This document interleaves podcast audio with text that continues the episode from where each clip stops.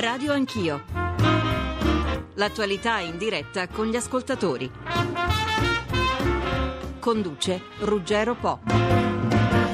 Buongiorno, ci siamo. Misteri al nord e Libia restano al centro del dibattito politico, soprattutto quello interno alla maggioranza, nella due giorni su fiducia al decreto sviluppo e verifica che comincia fra poche ore tra Camera e Senato. Dopo Pontida, dove nonostante le apprensioni non è stata consumata alcuna rottura definitiva per non fare un regalo a Bersani e alla sinistra, come ha detto Bossi, quello di ieri è stato un lunedì di intenso lavorio diplomatico, terminato con il vertice del PDL a Palazzo Grazioli, dal quale, abbiamo sentito anche nei GR di questa mattina, sono uscite sostanzialmente due cose: il congelamento dell'intervento militare fino al prossimo Consiglio Supremo di Difesa il 6 luglio e, per quanto riguarda i ministeri, il distaccamento in Lombardia solamente di uffici di rappresentanza.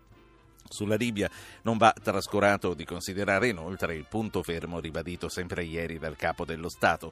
Noi, confermando la nostra formula tradizionale, abbiamo invitato al telefono gli esponenti dei maggiori schieramenti politici presenti in Parlamento. Ci saranno, e ve li elenco nell'ordine, così avrete modo di organizzare le vostre domande. Ci saranno, dicevo, Maurizio Gasparri del PDL, Gian Piero D'Alia dell'Udc, Massimo Donadi dell'IDV, Francesco Pionati dei Responsabili, Roberto Menia di Futuro e Libertà, Antonio Misiani del PD e Carolina Lussana della Lega Nord. E come sempre c'è un autorevole collega che ci accompagna attraverso le varie posizioni, collega che oggi è Massimo Franco, editorialista del Corriere della Sera. Buongiorno Franco. Buongiorno a voi. Permettimi, prima di cominciare, di ricordare ai nostri ascoltatori le modalità di intervento. 800 05 0001 il numero verde, che è sempre occupato, ci segnalate in continuazione, quindi considerate anche che con una mail potete prenotarvi una richiamata, quindi radioanchio@rai.it oppure sms al 335 699 2949. Massimo Franco, questa mattina scrivi sul Corriere che la Lega ha cominciato una doppia ritirata. Che cosa vuoi dire? Ma voglio dire, con l'impressione è che da quello che si è vista a Pontida, e la Lega, pur non rompendo con il governo, ha però messo alcune condizioni, alcune delle quali sono inaccettabili, come il ritiro dalla missione in Libia e quello del trasferimento dei ministeri a nord, che fa capire che in realtà comincia una ritirata verso la Padania. In qualche modo è un processo a rallentatore, ma che credo si sia iniziato come reazione alla sconfitta alle amministrative e al referendum. Secondo te la questione ministeri, che abbiamo sentito in parte è stata risolta questa notte con il trasferimento di alcuni uffici di rappresentanza, può rimanere un pretesto per nuovi casus belli? Beh, credo di sì, come lo penso lo possa rimanerlo anche la missione in Libia. Il fatto che poi il governo si sia dato 3 mesi di tempo per verificare la cosa vuol dire che, mi pare, ci sia un tacito accordo a rinviare la resa dei conti, se ci sarà, a settembre, dopo l'estate. Massimo Franco, il tuo microfono resterà aperto per tutta la trasmissione, ti prego non farti scrupolo, intervieni anche durante le interviste e le chiacchierate che facciamo con i singoli esponenti. Voglio salutare Maurizio Gasparri del PDL, buongiorno senatore. Buongiorno a lei. Sono 2 giorni belli pesanti quelli che cominciano oggi. Beh, c'è sempre da fare, c'è sempre la responsabilità di sostenere l'azione del governo, di lavorare nel Parlamento e nel Paese in una fase in cui le difficoltà dell'economia internazionale, l'agenda non è stata mai leggera, ma noi riteniamo che anche in questa 2 giorni tra Senato e Camera che si apre oggi ci saranno argomenti, proposte, indicazioni che verranno dal Presidente del Consiglio e il sostegno del Parlamento, anche perché tutto ciò che avviene in Europa suggerisce stabilità di governo, continuità dell'azione dell'esecutivo per continuare a tenere sotto controllo i conti pubblici e fronteggiare i problemi che la Grecia ed altri contesti hanno collocato nell'agenda dell'Unione Europea. Lei dice il Parlamento ci darà il sostegno, quindi lo stato d'animo è ben diverso da quello di esattamente 6 mesi fa, il 14 di dicembre. Guardi, per quanto riguarda la seduta del Senato di oggi, è una seduta su comunicazioni del governo, perché tutto nasce da una lettera del Presidente della Repubblica che chiedeva un chiarimento parlamentare sulla vicenda della nomina di alcuni sottosegretari. Si è scelta la formula delle comunicazioni del governo, che non prevede votazioni. scaduto il tempo regolamentare per presentare documenti e atti, non ci sono state da parte delle minoranze mozioni di sfiducia, quindi oggi sarà una normale discussione in cui il Presidente del Consiglio alle 16 illustrerà la sua posizione e poi i gruppi avranno il loro spazio per intervenire. Alla Camera invece c'è un voto di fiducia, ma è un voto di fiducia sul decreto sviluppo, quindi su un tema concreto, a dimostrazione che l'azione del governo prosegue. Si descrive un governo inerte, ma se si approva un decreto sviluppo che riguarda l'edilizia, che riguarda il turismo, che riguarda molti settori produttivi, vuol dire che c'è un'azione e nel contempo il governo, come io penso, confermerà oggi il Presidente del Consiglio sul fronte della riforma fiscale, sul fronte dell'opera di risanamento delle finanze pubbliche, continua ad agire e ad annunciare sue iniziative. Sì, senatore, lei immagino ci fosse a Palazzo Grazioli ieri sera. Sì, certo. Che cosa ci può dire? Ma guardi, abbiamo discusso dell'intervento che il Presidente del Consiglio ha preparato, come è normale che si faccia, alla vigilia di sedute parlamentari così importanti, e ovviamente il Presidente parlerà alle 16, ma tutti i temi della politica internazionale, della politica economica, della riforma fiscale, della coesione, della coalizione di centrodestra sono ovviamente tutti al centro di un intervento che non sta a me anticipare, che alle 16 sarà credo anche attraverso il servizio pubblico diffuso attraverso la radio. Per quanto riguarda noi ci saremo naturalmente. Per quanto riguarda poi i rapporti con la Lega, ma mi pare che si sia chiarito che sulla famosa questione dei ministeri a legislazione vigente e con i vincoli costituzionali anche dell'articolo 114, ciò che si può fare è dar luogo a sedi di rappresentanza dei vari ministeri sui territori ad invarianza di spesa, perché la Lega per prima, ma anche noi, non riteniamo che si debba dar luogo a sprechi.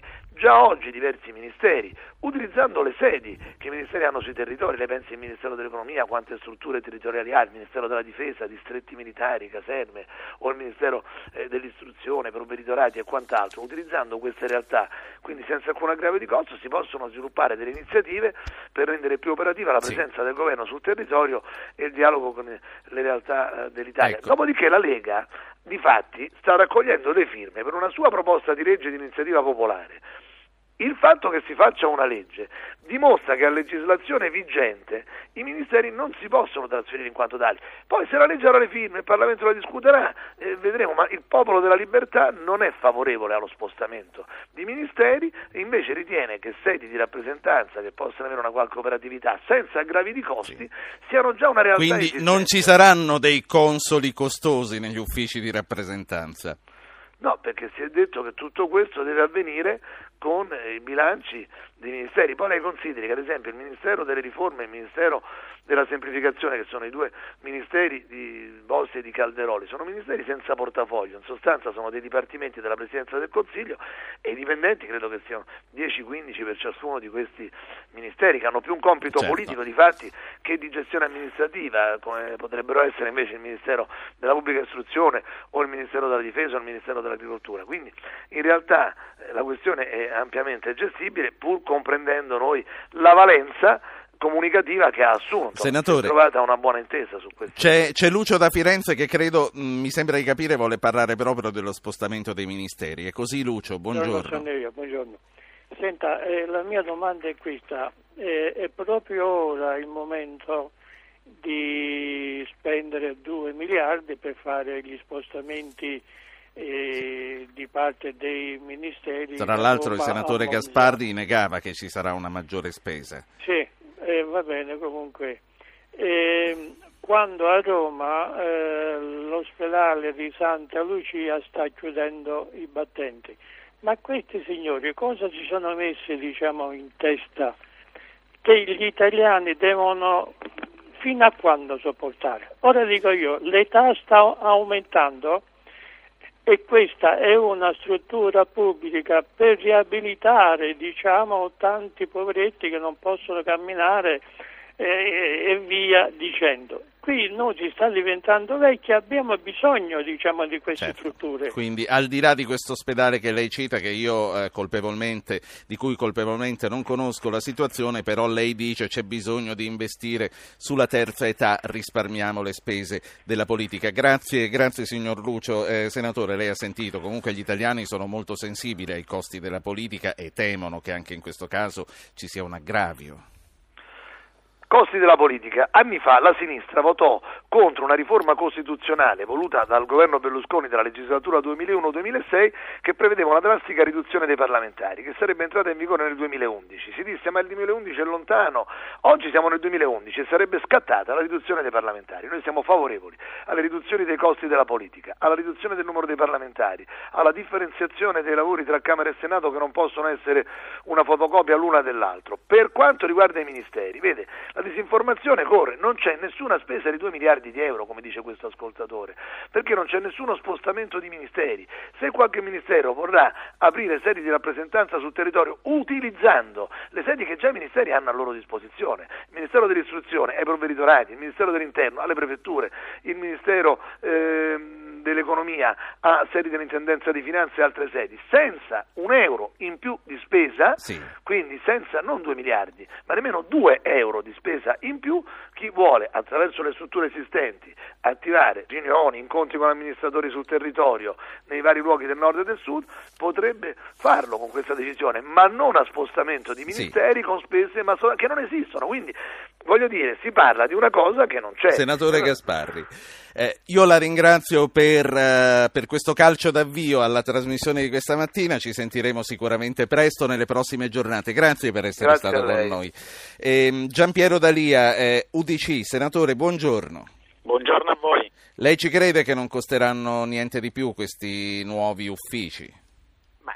Se fosse così non capisco tutto questo dibattito sullo spostamento delle sedi, addirittura a Monza, come diceva l'onorevole Bossi da Pontida. Io credo che se questo dibattito sullo spostamento dei ministeri sia obiettivamente surreale, sia anche un'offesa all'intelligenza e alle tasche degli italiani, perché nell'era del cosiddetto federalismo istituzionale e fiscale i ministeri si chiudono, non si fanno sedi di staccato di rappresentanza che comunque non costeranno 2 miliardi ma costeranno, perché significherà distogliere personale e mezzi dai compiti di istituto che hanno sul territorio per fare, come dire, per consentire a Bossi e Calderoli di portarsi il lavoro a casa. Ora io credo che veramente gli italiani meritino un dibattito politico più all'altezza della situazione, della crisi economica e sociale del paese, rispetto al quale se ne stanno abbondantemente, diciamo così, strafregando della questione dei ministeri. La fiducia sul decreto sviluppo non l'avranno da voi? Non l'avranno da noi. Il decreto sviluppo non contiene elementi di particolare novità, ci sono state alcune modifiche che riguardano ad esempio l'aspetto relativo alle ganasce fiscali, che è stata una battaglia dell'Unione di Centro, ci sono stati dei peggioramenti, mi riferisco ad esempio alla questione del credito d'imposta per il mezzogiorno, per il quale, che era stato annunciato come grande rimedio per i problemi del Sud, cosa che non era già nella sua versione originaria, considerato che si tratta di un provvedimento una tantum, ma che oggi viene, almeno leggiamo sui giornali, ulteriormente peggiorato, perché sostanzialmente non vi sarebbe la copertura economica e quindi scatterà solo se e quando ci saranno le risorse, per cui questo conferma che si tratta di un provvedimento che fa più che altro un po' di propaganda, ma che nella realtà non incide assolutamente sulla crescita e sullo sviluppo di questo paese. Fiducia che però passerà, su questo ci crediamo abbastanza tutti, no? Ma guardi, sulla carta il governo ha una maggioranza numerica, non ha la maggioranza politica, perché l'accordo, diciamo, di Pontida è un accordo che sostanzialmente porta a rinviare i conflitti interni alla maggioranza, per cui l'unica cosa certa è che il governo ha deciso di non decidere. Senatore, lei come valuta i penultimatum, come ormai vengono comunemente definiti, della Lega? Ma io credo che il tanto vituperato da Berlusconi e Bossi teatrino della politica oggi abbia il massimo del suo splendore. A Pontida abbiamo assistito ad una rappresentazione anche un po' coreografica che tentava di coprire l'insofferenza della base leghista nei confronti della casta del suo partito e di questa alleanza che vede sconfitto Bossi e Berlusconi alle amministrative e referendum, per cui io credo che si tenti in qualche modo di bandire l'elettorato diciamo di questa parte del centrodestra che tante aspettative, tante speranze, tante promesse aveva avuto da Berlusconi e da Bossi, promesse e speranze che non si sono, promesse che non hanno mantenuto e speranze che non hanno trovato alcun tipo di soddisfazione. Oggi l'unica soluzione sarebbe andare al voto, ma nella realtà ovviamente tireranno a campare e lo faranno con questo teatrino della discussione finta e surreale sullo spostamento dei ministeri anziché le sedi di rappresentanza, sul rinvio dell'esame della questione della durata dell'intervento in Libia a fine luglio. Sì.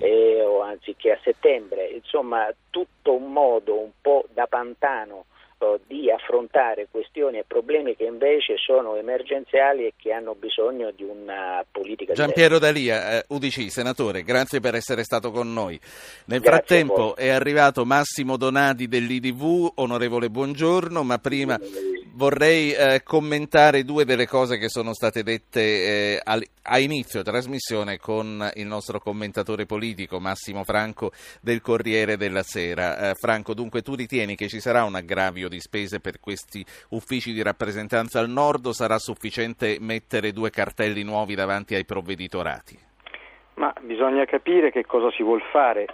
Io ho la sensazione che si cercherà di dire che non costa nulla e nello stesso tempo di ampliare al massimo le competenze di questi uffici, almeno questo nell'intenzione. Saranno poltrone in più da dare a chi fa comodo? Ma comunque sia è un pasticcio, nel senso che è un modo per accontentare la Lega senza accontentarla, e là bisognerà vedere la Lega che cosa farà, perché in realtà non essendo, scusatemi se lo dico, un'operazione seria, ma è un'operazione solo che scarica sulle istituzioni le frustrazioni di oggi della Lega, beh, questo comporterà non solo dei costi superiori ma anche maggiore confusione, e devo dire che anche dal punto di vista della strategia della Lega, un partito che ha sempre teorizzato la semplificazione, la riduzione dei ministeri ed ha polemizzato con Roma come città ministeriale per antonomasia, mi sorprende che adesso invece di cercare di razionalizzare le cose voglia dei ministeri o un surrogato dei ministeri a nord. È un'operazione che sembra andare appunto in controtendenza, tra l'altro con quello che è appena uscito dai referendum, che nucleare o acqua a parte è una risposta verso comunque i privilegi di quella che viene definita la casta. Beh, comunque sia, ripeto, io non voglio entrare sul fatto di casta o non casta, mi pare un grande pasticcio nel quale una sconfitta elettorale e referendaria viene scaricata sulle istituzioni del Paese, e questo credo che in un momento come l'attuale sia qualcosa che si rivelerà un boomerang per la stessa Lega.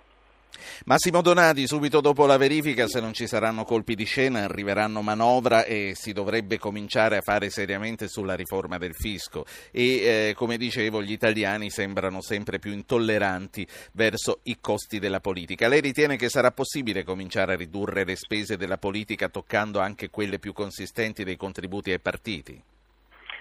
Io mi auguro che la politica abbia la forza, il coraggio e soprattutto il senso della realtà per capire che così non si può andare avanti. Però guardi che i rimborsi ai partiti, che pure vanno ampiamente e abbondantemente tagliati, non sono la parte più significativa dei costi della politica. Sì, la politica oggi è in Italia un mostro di dimensioni straordinarie che macina ogni anno sempre più dell'anno. Onorevole, questo sarà vero, però in un referendum passato avevamo già manifestato abbastanza chiaramente quello che pensavamo sui costi del... E questo dà la dimostrazione di come la politica sia, da questo punto di vista, insensibile a tutto quello che non sono i suoi interessi.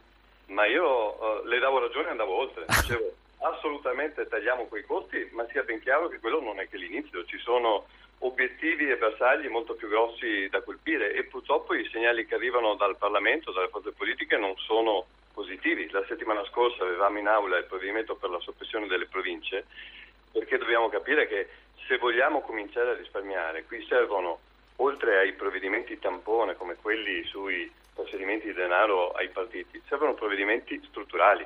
In Italia oggi abbiamo 9 diversi livelli di rappresentanza territoriale della politica, dalle circoscrizioni comunali ai comuni, alle unioni di comuni, alle comunità montane, alle province e via dicendo. È un insieme di livelli insopportabile, insostenibile e intollerabile, che comporta spese immense. Allora noi abbiamo voluto provare su una cosa sulla quale in campagna elettorale tutti si erano impegnati dicendo che andavano abolite, e abbiamo portato in aula la richiesta di abolizione delle province. E purtroppo ancora una volta il Parlamento non ha avuto il coraggio di votare e ha rinviato a fra qualche settimana il voto. Fra tutti questi organismi di rappresentanza territoriale adesso dovremo aggiungere anche gli ATO, mi corregga se sbaglio, cioè i comitati che gestiranno l'acqua pubblica. Infatti, che già esistono e che quindi continueranno a svolgere come prima queste funzioni.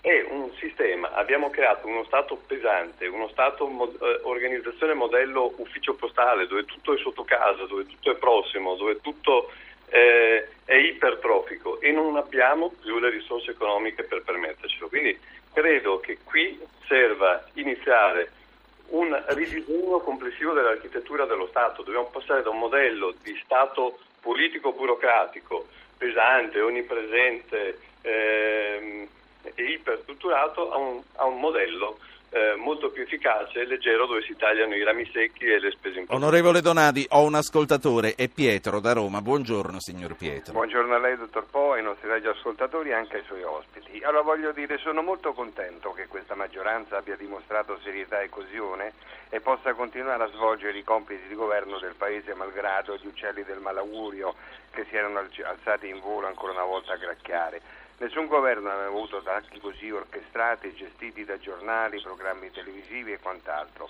ma si è capito che tutto ciò è stato il segno di un'opposizione senza programmi, sì, senza leader e senza idee. L'augurio che faccio a questa maggioranza è che nel rispetto dei cittadini moderati che le hanno espresso fiducia porti a compimento il programma di governo con dei necessari aggiustamenti qualora possibili da realizzare. Grazie. Donadi, lei si sente fra questi uccelli del malaugurio citati dal nostro ascoltatore? Questo ascoltatore ci ha letto un proclamino politico e a me viene da dire contento lui, contenti tutti. Io credo che in queste parole oggi stentino a riconoscersi la stragrande maggioranza in termini assoluti degli italiani. Questo è un governo che ha finto di affrontare finti problemi del Paese. Hanno cercato di spiegare agli italiani per anni che riformare non la giustizia, che andrebbe riformata perché è lenta e funziona male, ma riformare i giudici era la grande priorità del Paese. Oggi cercano di raccontare agli italiani che spostare i ministeri al nord è la grande risposta ai problemi del Paese. Hanno cercato di spiegare al Paese che per ridare competitività al sistema economico bastava cambiare un articolo della Costituzione, e oggi ci troviamo con le agenzie di rating internazionali che stanno per declassare l'Italia. L'Italia ha bisogno di un governo vero, di un progetto vero e di riforme strutturali che riportino questo Paese avanti di un secolo. La saluto. Grazie a Massimo Donadi. IDV, noi torniamo fra 3 minuti con Massimo Franco, con gli altri ospiti politici e con i molti ascoltatori che stanno attendendo di parlare. Siamo ritornati, Radio Anch'Io continua il confronto fra i parlamentari su questa 2 giorni che comincia oggi tra la fiducia al decreto sviluppo e la verifica. Nel frattempo sono arrivati, e saluto, Francesco Pionati di Iniziativa Responsabile e Roberto Menia di Futuro e Libertà. Buongiorno Pionati, buongiorno. Menia.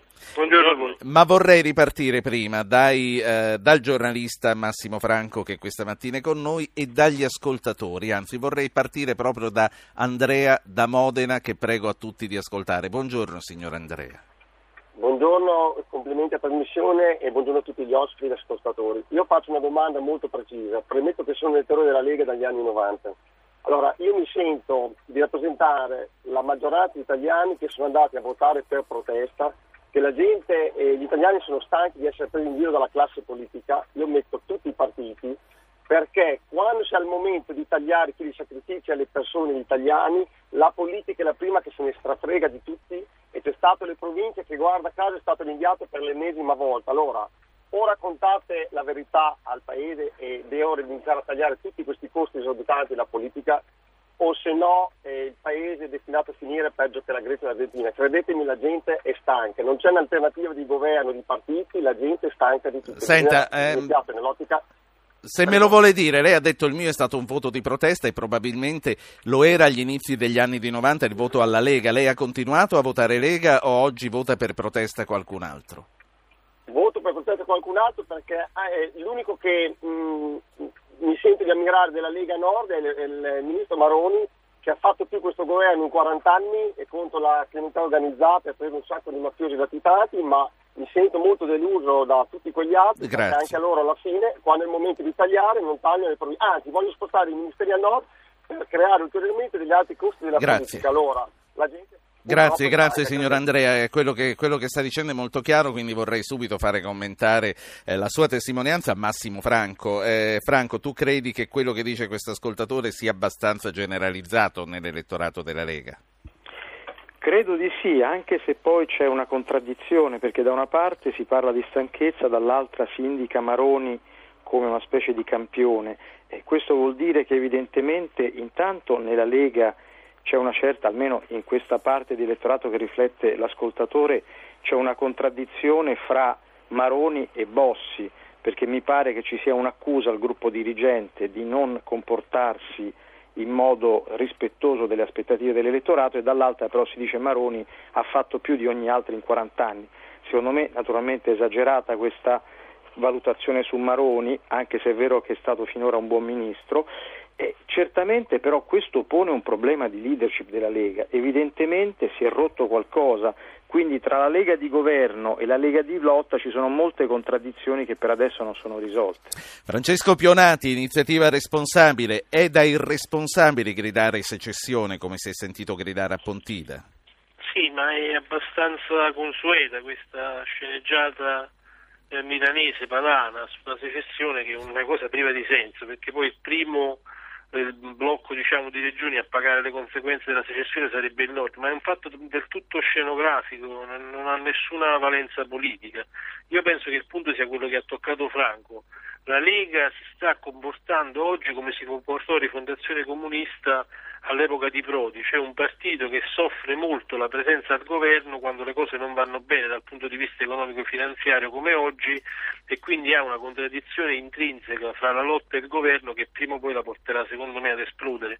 Queste soluzioni che stanno cercando e che hanno trovato in queste ore gli esponenti del PDL con quelli della Lega sono delle soluzioni tampone, cioè ci si fa una cosa ma la si fa senza arrivare al punto di rottura, si fa una richiesta al governo e poi si va a trattare col governo perché questa richiesta venga fuori in maniera che sia accettabile e sia anche votabile in Parlamento. Quindi mi pare che una contraddizione sostanzialmente che non risolve il problema, cioè non c'è quel salto di qualità nell'azione di governo e non c'è nemmeno una piena soddisfazione della Lega. Noi ovviamente abbiamo grande responsabilità e quindi sosteniamo il governo, andiamo avanti, però io anche come leader di Alleanza di Centro sto dicendo a Berlusconi da ormai 2 anni che il vero problema è il salto politico di qualità che deve fare il governo per affrontare i problemi, se no con queste soluzioni tampone con le quali si sta andando avanti un po' da un po' di tempo non si arriva alla soluzione del problema, che è il rapporto inclinato tra il centrodestra e il proprio elettorato. Questo è il punto e non lo si affronta certo. Onorevole Pionati, e gli uffici di rappresentanza ministeriale a Milano e a Monza sono un contentino o sono qualcosa di concreto? Guardi, io le parlo da giornalista prima che da politico, sono un contentino perché dal punto di vista concreto, attenzione, io non sono tra coloro che hanno fatto una difesa d'ufficio dei ministeri a Roma, perché penso che ci sia una logica nel decentramento che va anche in quella direzione, il che ovviamente significa anche tenere presente che per esempio la Banca del Sud dovrebbe avere una sede a Napoli e non a Roma, se è veramente una Banca del Sud, quindi non ragiono in termini di difesa d'ufficio, e tant'è vero che tutte le regioni italiane hanno degli uffici di rappresentanza a Roma per il rapporto diretto che devono avere con il governo, però il decentramento di un ministero che poi diventa decentramento di un ufficio di rappresentanza oggettivamente sposta poco il punto di decisione del governo, che anche per motivi funzionali è bene che sia a Roma, perché il raccordo, perché le regioni mettono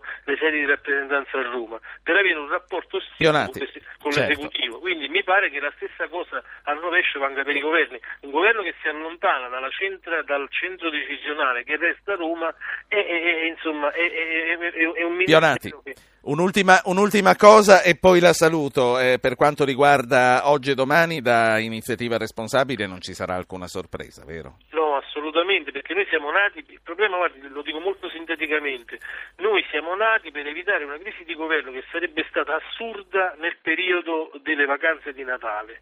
E diciamo che questo governo non ha alternative, questo lo sa anche il centro-sinistra, no? Anche nel centro-sinistra i rapporti fra PD e alleati della sinistra sono molto complessi e non credo che sia facile arrivare a una soluzione unitaria, però credo che sia sicuramente un voto che non deve dare scossoni al governo. Il punto è costruire un centrodestra diverso per recuperare un rapporto con l'elettorato che si è inclinato. Il tempo c'è, perché in un anno sono stati persi questi consensi e in un anno potranno essere recuperati. La saluto.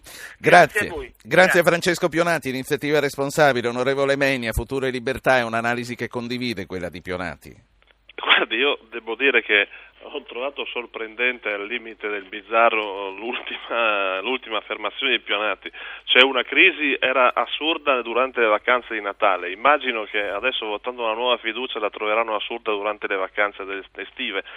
Il problema è evidentemente diverso. Guardi, io mi ricollego piuttosto proprio alla telefonata da cui è partito questo spicchio di trasmissione, dove un elettore che si diceva fieramente leghista da 20 anni, nota che riforme promesse non sono state fatte, proprio quella del taglio delle province, per esempio, che era uno dei punti sui quali noi abbiamo insistito nei Futuro e Libertà. Quando abbiamo rotto con la maggioranza del centrodestra, abbiamo detto: guardate, una serie di riforme che avevamo promesso non si sono fatte. Una di queste era, per esempio, il taglio delle province, che non si è fatto, guarda caso, per il veto posto dalla Lega. Le grandi riforme si fanno, come è ovvio, quando c'è una maggioranza che non è solo aritmeticamente forte, ma è politicamente forte, e possibilmente, tra l'altro, le riforme devono essere condivise, quindi si deve ampliare lo spettro della maggioranza parlamentare che le esprime. Invece noi siamo vissuti fino ad oggi nel clima della rissa permanente, siamo vissuti nel clima del referendum perenne, su Berlusconi o contro, siamo vissuti sui diktat della Lega. Oggi l'ultimo posto da Pontida è stato quello, da una parte, dei ministeri al nord, dall'altra parte di una incredibile programmazione a tempo di una missione internazionale. Mi pare che palesemente vi siano condizioni politiche che pongono l'Italia una volta di più in condizioni di non essere credibile né all'interno né all'estero, e io credo che la chiarezza è sempre benvenuta. Menia, c'è una telefonata, ce l'ascoltiamo. Lorenzo da Milano, buongiorno. Sì, buongiorno a tutti. Ma vivere in Italia è diventato molto, molto, molto difficile. Potrei parlarvi dell'ultima cartella delle tasse che ho ricevuto oggi, e l'unica cosa che ci sostiene è veramente questo testo di cabaret che viene scritto dalla politica italiana continua, dove per esempio Bossi dice che non ha più il consenso degli italiani e quindi bisogna ancora governare, dove ho sentito adesso Iniziativa Responsabile dice che la Lega sta sbagliando a richiedere quello che sta richiedendo, però comunque continua a rimanere al governo con la Lega, dove sembra che le soluzioni degli italiani siano spostare i ministeri da una parte all'altra. Mi chiedo se Scilipoti chiederà lo spostamento di qualche ministero, che ne so, in Puglia, Gallipoli o da qualche altra parte, così tutti gli italiani avranno risolto i loro problemi. Ecco, io credo che veramente o la prendiamo così sul ridere, o non capisco se ci sia un momento di ritorno, l'abbiamo già passato questo punto di non ritorno. Grazie. Abbiamo sentito un'altra voce dall'Italia che appunto si chiede come sia possibile, dal momento che Bossi dice se oggi andassimo a votare vincerebbe la sinistra, come sia possibile andare avanti con la consapevolezza da parte della maggioranza di non godere più di un consenso popolare. Bene o male è quello che ha detto il nostro ascoltatore, immagino che Menia sia d'accordo, quindi non gli chiedo un commento. Invece vorrei chiedere a lui, prima di salutarci, qual è la posizione di Futuro e Libertà sulla Libia, con la coalizione internazionale fino alla fine, onorevole. Sì, come è evidente, noi proprio perché siamo un paese che deve tra l'altro recuperare credibilità all'estero. Non possiamo che essere un paese responsabile fino alla fine e coerente con i suoi impegni che derivano dall'alleanza, dall'appartenenza a un'alleanza e che tra l'altro si muove sul mandato delle Nazioni Unite.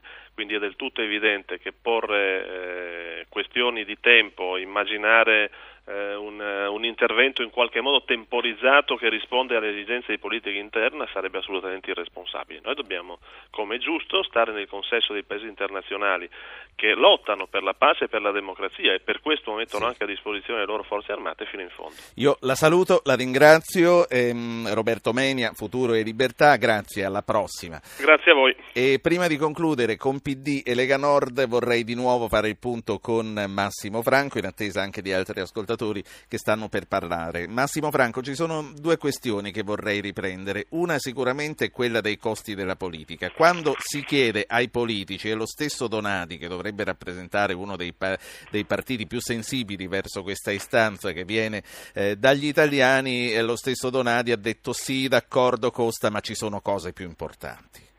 Ma sì, credo che su questi argomenti sia doverosa molta diffidenza, nel senso che poi non per colpa forse soltanto loro e le classi dirigenti, soprattutto politiche, tendono a conservare quello che hanno e semmai ad estenderlo.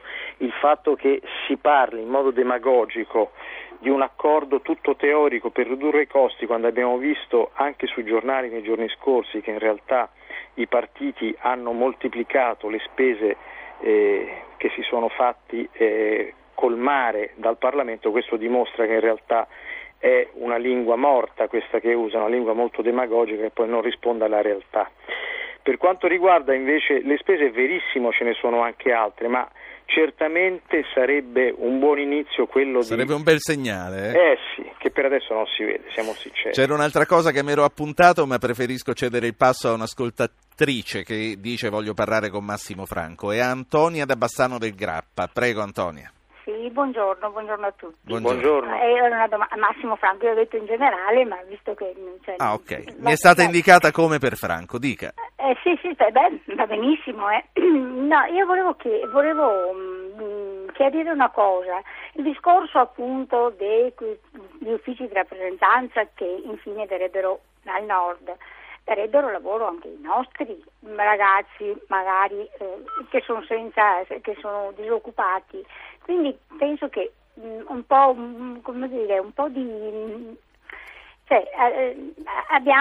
noi avremo piacere solo anche per poter dar lavoro a questi ragazzi che non sono solo al sud che sono disoccupati. Lei parla veneto, mi sembra che al momento si pensi a Milano e a Monza. Comunque non so nemmeno se con i presupposti che ci sono si parli di posti di lavoro in più. Grazie comunque. Massimo Franco, saranno opportunità in più per i posti pubblici? Ma intanto da quello che ha detto la signora, io la capisco, si conferma la Lega come sindacato di territorio, cioè la Lega in realtà pensa a qualcosa che dia posti di lavoro nel suo territorio. Se poi questi siano posti di lavoro produttivi o improduttivi, questo non lo so, ma certamente mi pare la signora prefiguri un'occupazione ministeriale in quella cosiddetta Padania che viene invece considerata la nemica del ministerialismo romano, quindi questa è una contraddizione. Dall'altro questo fa capire pure che ci sarebbe quindi un aumento dei costi. Mi sembra, ripeto, un pasticcio che crea molte aspettative in alcuni settori della popolazione morsa anche a nord dalla crisi, ma temo non risolve i problemi. Sì. Allora, andiamo con gli ultimi due ospiti, li abbiamo entrambi, sono Antonio Misiani del Partito Democratico. Buongiorno onorevole Misiani. Buongiorno a tutti. E Carolina Lussana della Lega Nord. Buongiorno anche a lei onorevole Lussana, bentornata. Lei è una sicurezza per noi di Radio Anch'Io, ormai siamo vecchi amici.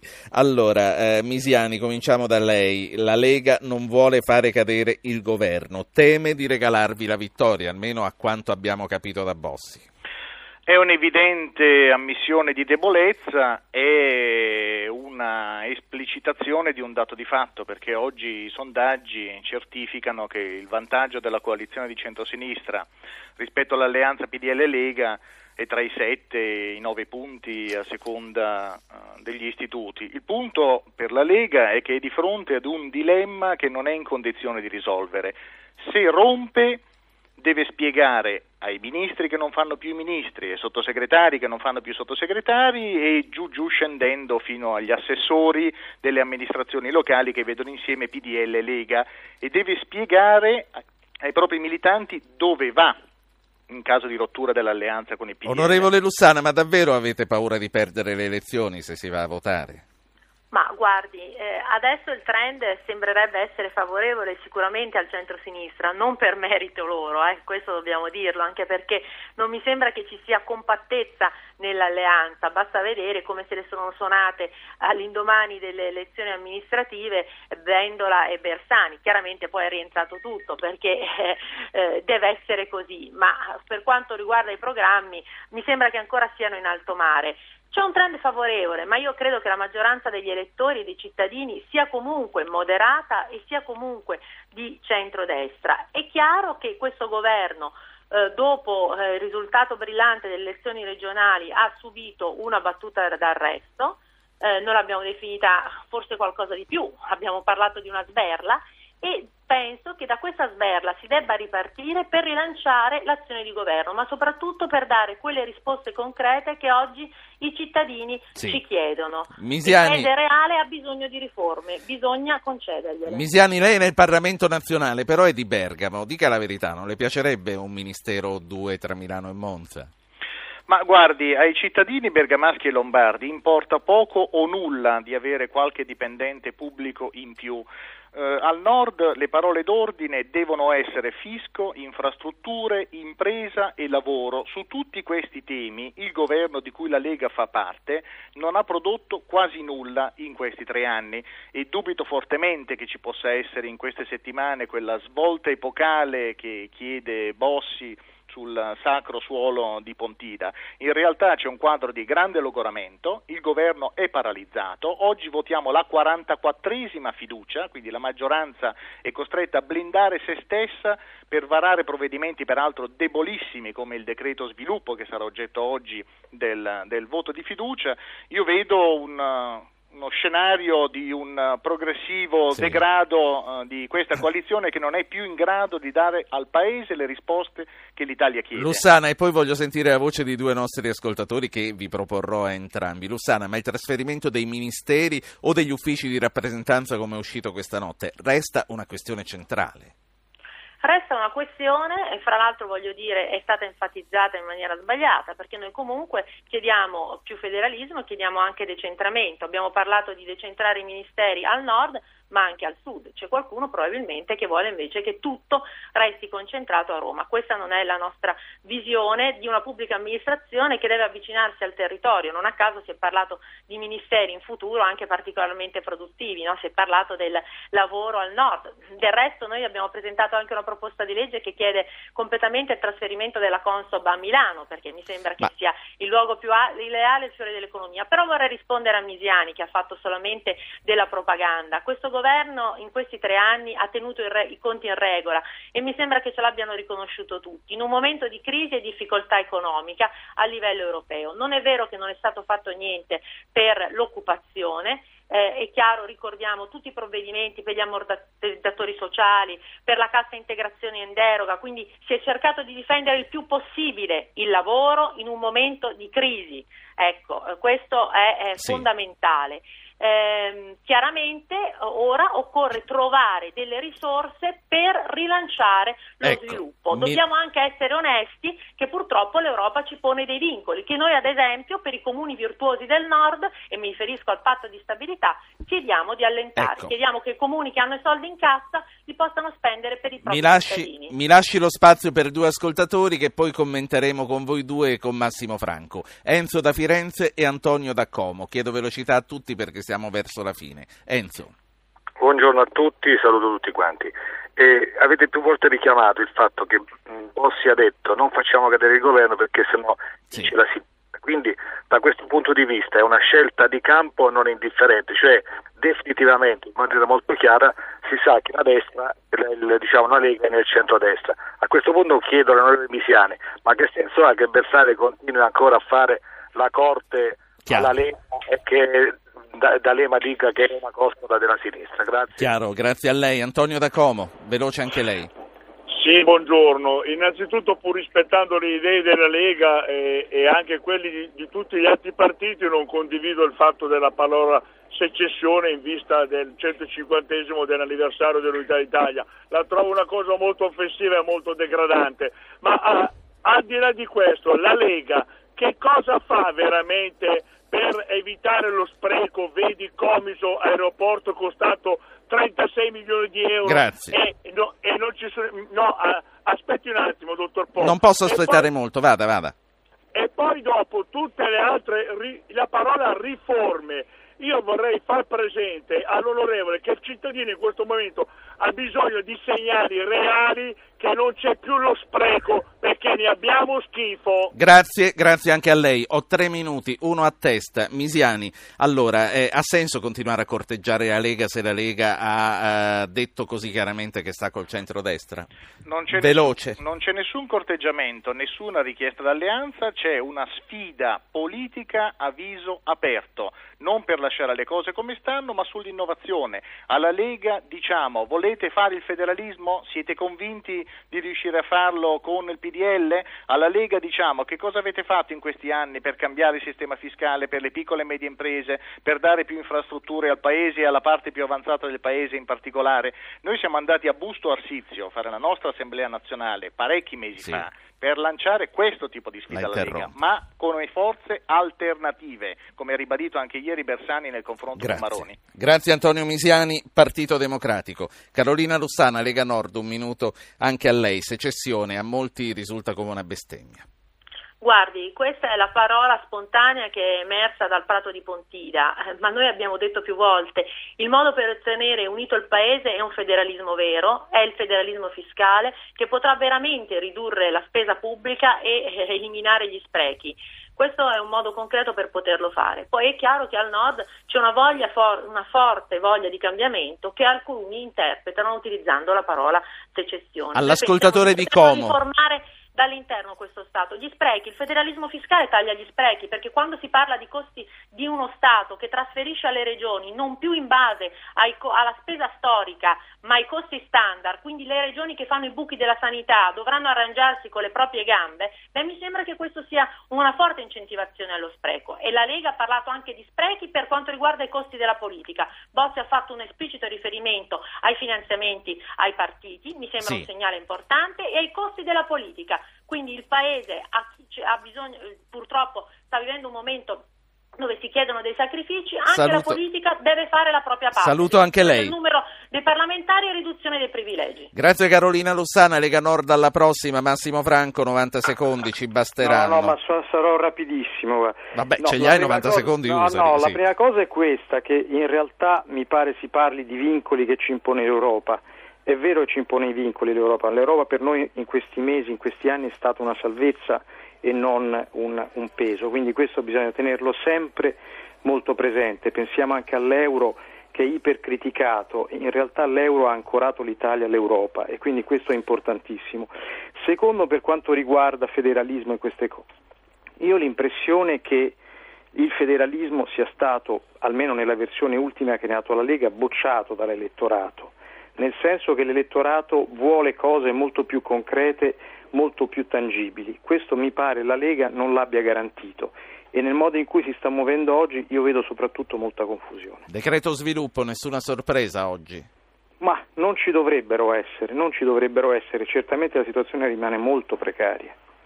Io ringrazio anche Massimo Franco, editorialista del Corriere della Sera, per la competenza e per la cortesia che ci ha usato rimanendo con noi per tutta l'ora. Grazie a voi, noi ritorniamo domani.